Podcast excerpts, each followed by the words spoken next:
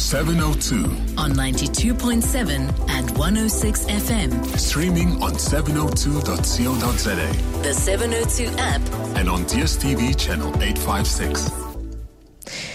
My uh, next guest is uh, a speaker. She is the author. Uh, she's an author. She's also a human potential and parenting expert. And uh, I guess a continuation uh, of a conversation that we started last week. Nikki Bush, that's what you're bringing us today to when it comes to the matter of how to help your child determine that dominant hand. Good morning, Nikki. Good morning, Refilwe. Is this a big problem? Is, is there is it a big problem for parents? Um, is it a matter of overstepping or understanding boundaries, or letting a child uh, explore? Why what why are there do's and don'ts when it comes to children choosing that dominant hand? It's really about a lack of understanding of how children actually develop Refilwe. And sometimes parents are quite kind of competitive with their children's milestones and want to push their children to choose their dominance, their preferred hand, mm-hmm. sooner rather than later. And what we're talking about here today is a child's preference to favor one hand over the other for a skilled activity. So that would be cutting and drawing, things that really are about that serious fine motor control. And just so the parents know, in terms of timeline, it starts developing somewhere between two and four years of age. So that's when your child will start showing a bit of a preference, but they will often swap between two and four years of age. So you're going to watch them start an activity with one hand and then switch to the other hand. But by around four to six years of age, it should settle. It doesn't always, though. And sometimes it can take a child up until the age of seven to actually choose their dominance, whether they are right handed or left handed. Hmm. Okay, so it starts. You say um, uh, you start, it starts between two and four. Um, what is interesting is uh, you say sometimes a child it can take a child up to the age of seven, and of course by that age uh, a child uh, ought to be in grade one already, uh, with their learning to write, etc. Um, when is this a problem? The fact that they may not have settled on uh, a, a hand, or Well, does it have to be a problem? Yeah, so look, let's talk about ambidextrous children. Um, and only about 1% of the population is, is ambidextrous. And that is a person who can perform really fine motor tasks equally well. So they can write with the left hand, cut with the right hand, and vice versa. And it's highly unusual. A good preschool teacher will be watching for dominance. And if there's a lot of mixed dominance in that last year of preschool when your child is five, you may be referred to an occupational therapist at that point because, as you rightly pointed out, by the age of seven, they are in grade one and they are writing, and one really wants a child to have settled their preferred hand before they hit grade one.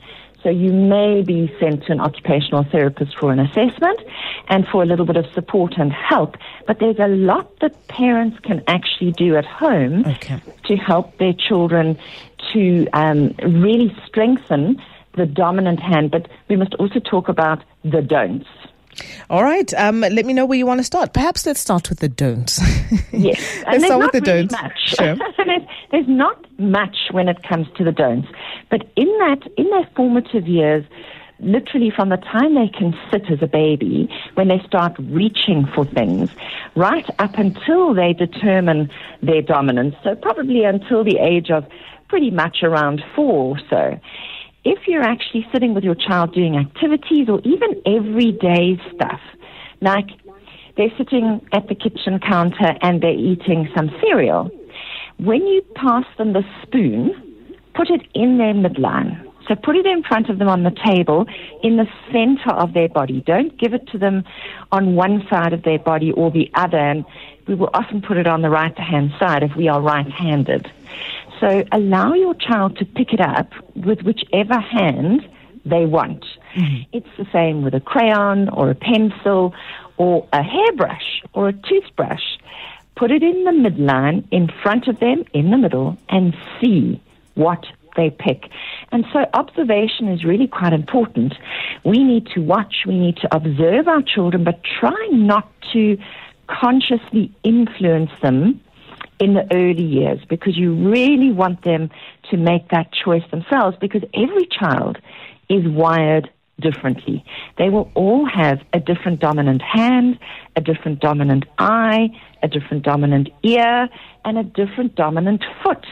And all of this will impact on how they process information, how they store information, and how they retrieve information in the future. And you don't want to disturb that wiring.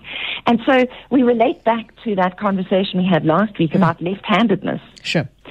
and how in the olden days, you know, teachers used to tie the left hand behind a child's back if they were showing a preference for being a left-handed child, and how that could have caused processing difficulties academically. So we don't want to interfere in the natural wiring. We need to give, give our children as much, as many options to discover their handedness by themselves as possible. Interesting. Not something um, I think uh, I.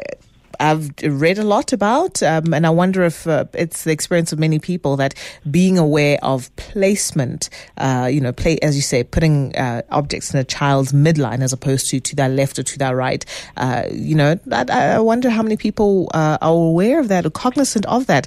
Um, ultimately, Nikki, a kind of suggestibility that is unspoken. There might not be any pressure at all, or even preference on your part as a parent, obviously, but this is what you're doing. You're placing items on the right the left, and uh, there's a suggestibility perhaps to the child that um, hmm, something's wrong here or I need to adjust. uh, I wonder if that's also coming into play.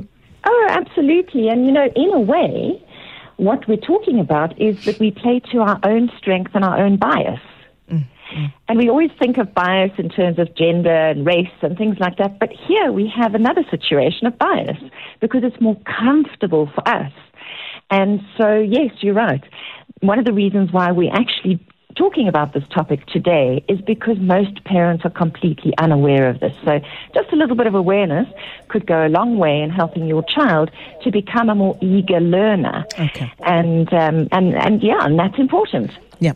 All right. We're going to delve into what activities um, a parent can do in order to help uh, confirm that child's dominant hand. And of course, yeah, you've unpacked ambidexterity for us. But before we do that, let's go to Morne in North Riding, who has a question for you. Morne, good morning. Thanks so much for calling in. Hi. Hi, hi, wonderful topic. Hi, Nikki. So I've observed that um, my one child is left-footed naturally, um, but right with the right hand naturally. Now, I, I believe there's, please clarify this if you can. There's an issue that that could be an issue with the brain linking the, the, the way the dexterity is in this instance could lead to, I don't know, brain issues, if, if you like. That's what I've heard. I, is that a myth? What I would suggest, Mornay, is that you look into genetic brain dominance profiling, and you can actually get hold of information about that on nikkibush.com. There are people who specialize in this. In fact, I've had both my children profiled, myself and my husband, we were all profiled.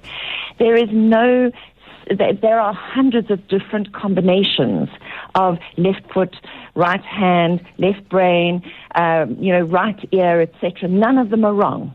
None of them are wrong. And and if you understand the connections, it will give you a massive window into understanding how your child operates in the world, how they will respond in any learning situation.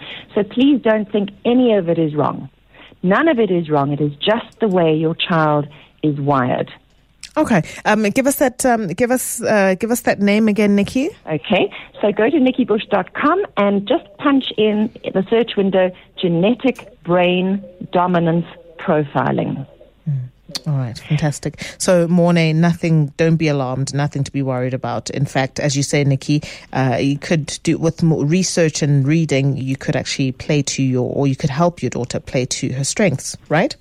100%. You know, if um, depending on which ear is dominant, depending on which eye is dominant, a, a brain profilogist, and there, there are such people, and they are fascinating to talk to, will give you information like talk to the teacher, tell them about your child's profile. Your child will learn better if they sit in the front right of the classroom or the back left of the classroom, depending on their dominance profile. And I find that fascinating. Um, and it will also help you to help your child to select the best way to study when they're doing revision and things like that. Why not? Get hold of that kind of information about your specific child, and then you've actually got a customized solution. Uh, it's not overly expensive and it's hugely insightful. Okay, interesting stuff. And this is uh, this phenomenon is called uh, mixed dominance. Uh, no, no, no, no. Mm-hmm. The mixed dominance is when a child will use either hand. What we're talking about in terms of the eye, the ear, the foot, the brain, the hand is the genetic brain dominance profile. Okay, It's an entirely separate conversation that we can have another day. All right, lovely stuff, Mona. I hope that helps you out and uh, have fun with all your reading and your research as well. So, in terms of activities or exercises that parents can get into to um, uh, confirm that child's dominant hand, first of all, but also to help them, what are those? Okay, so let's just talk about some everyday activities, the things that get done around the house. So, screwing lids on and off jars. Um, that is going to show you quite quickly uh, which hand your child prefers. Give them stickers and a sticker book. And once again, you will see what they prefer to use. Um, if you were making, say, pancakes and you had a batter, and you allow them to help you stir the batter. Just watch. Watch which hand is the doing hand and which hand is the supporting hand. Which hand is going to hold the bowl and which hand is going to actually stir the batter. Things like kitchen tongs um, or clothes pegs they're amazing. Just put them in the midline. Uh, give your child, um, say, a bowl of lemons and apples and some kitchen tongs and see what they do if they have to move uh, or pick those apples or lemons out of the bowl with the kitchen tongs. And here's a lovely one. If um, you shred a piece of paper into small pieces and give your child some crayons, ask them to color in the little shreds, and you're going to see very quickly which hand is stabilizing to prevent the paper from slipping around and which hand is actually going to be doing the coloring in. And then we must look at some gross motor activities. So what I've explained to you now is fine motor. That's the muscles of the hand, okay? With gross motor, it's going to be the whole arm. So things like uh, when they're outside and digging in a sand pit, when they're pouring things, if they've got one of those bigger trucks and things like that. When a child is pushing a, a car or a little toy truck in front of them, watch which hand they're actually using to push it. Also, when they're doing those bigger gross motor activities, they're also going to be crossing the midline of the body. So at the beginning of this conversation, I said when you give your child something to use, place it in the middle of their body, in the midline on the table in front of them. So if you take the center point of the chest, that would be the midline. When they're doing, like pushing cars, for example, they usually push cars across their body from left to right or right to left, depending on which hand they're using. And when they do that, they're crossing over that midline of the body. And why is that important? Well, when they do that, they're actually integrating the left and right hand sides of the brain.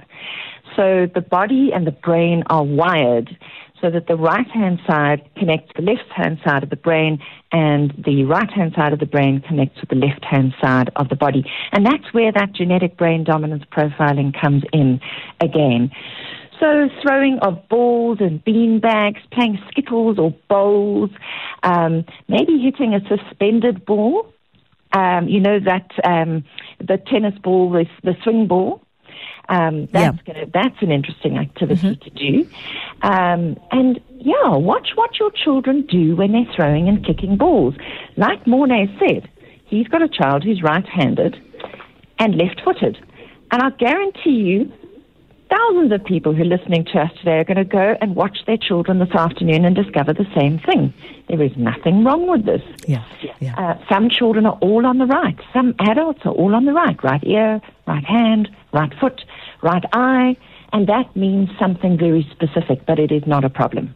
Nikki, just very quickly, um, what you something you touched on when we were um, on the point of you know, a child perhaps not having decided or fallen on one side when it comes to um, their preference by the age of seven, right? By the time mm-hmm. they hit uh, grade one, you said uh, they they'll probably or a teacher in grade R would should have spotted this by now. Whose a teacher is looking out should have spotted this by now. Generally, a child will be referred for occupational therapy. What might be the sort of exercises or interventions in occupational therapy um, that are brought to bear, or might might they be related to some of what you touched on and what parents can do to help their children?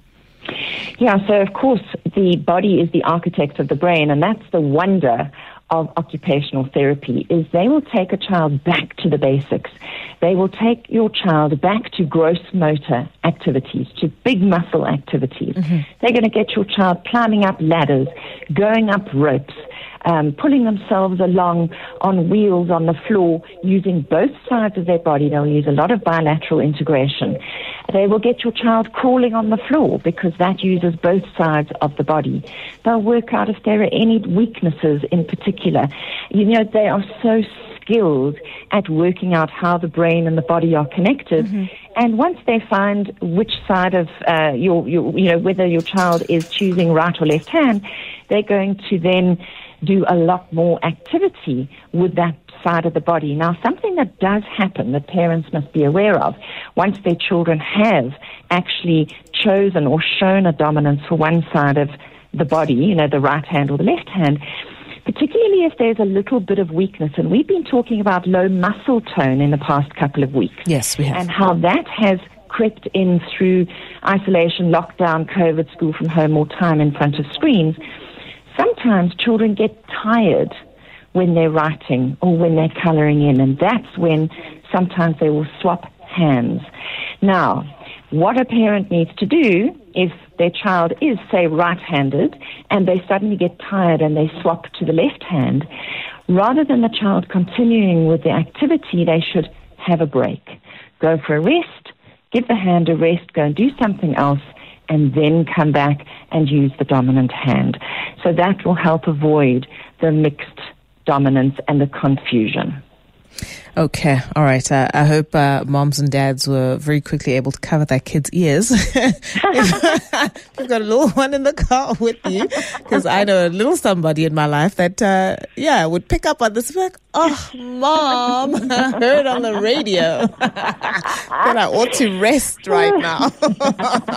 so, so uh, yeah, thanks for those crib notes for the little ones, Nikki. a couple of minutes, you know, go and get them to run outside, climb up and down the jungle gym, have a slide or two, come back and start all over again.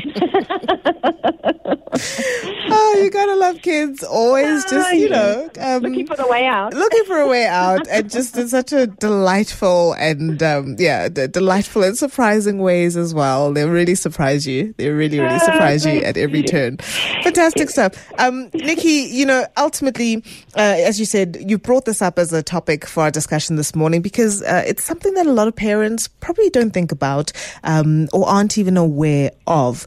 Now that we know this, um, you're not calling for a state of like hypervigilance. Just take not note and be aware. Observation, observation. And if you want to pick up this conversation and chat further, go onto Facebook to Parenting Matters with Nikki Bush, and uh, we can pick up this conversation there if anybody else has got some questions. So, Parenting Matters on Facebook. Lovely stuff. Of course, uh, Nikki Bush will be back next Saturday talking to us about uh, all things interesting, important pertaining to parenting and realizing, helping us uh, to realize our children's uh, uh, full potential. Uh, and if there's anything specific that you'd like Nikki to touch on or to expand on in our discussion, do drop me a mail, refilwe at 702.co.za.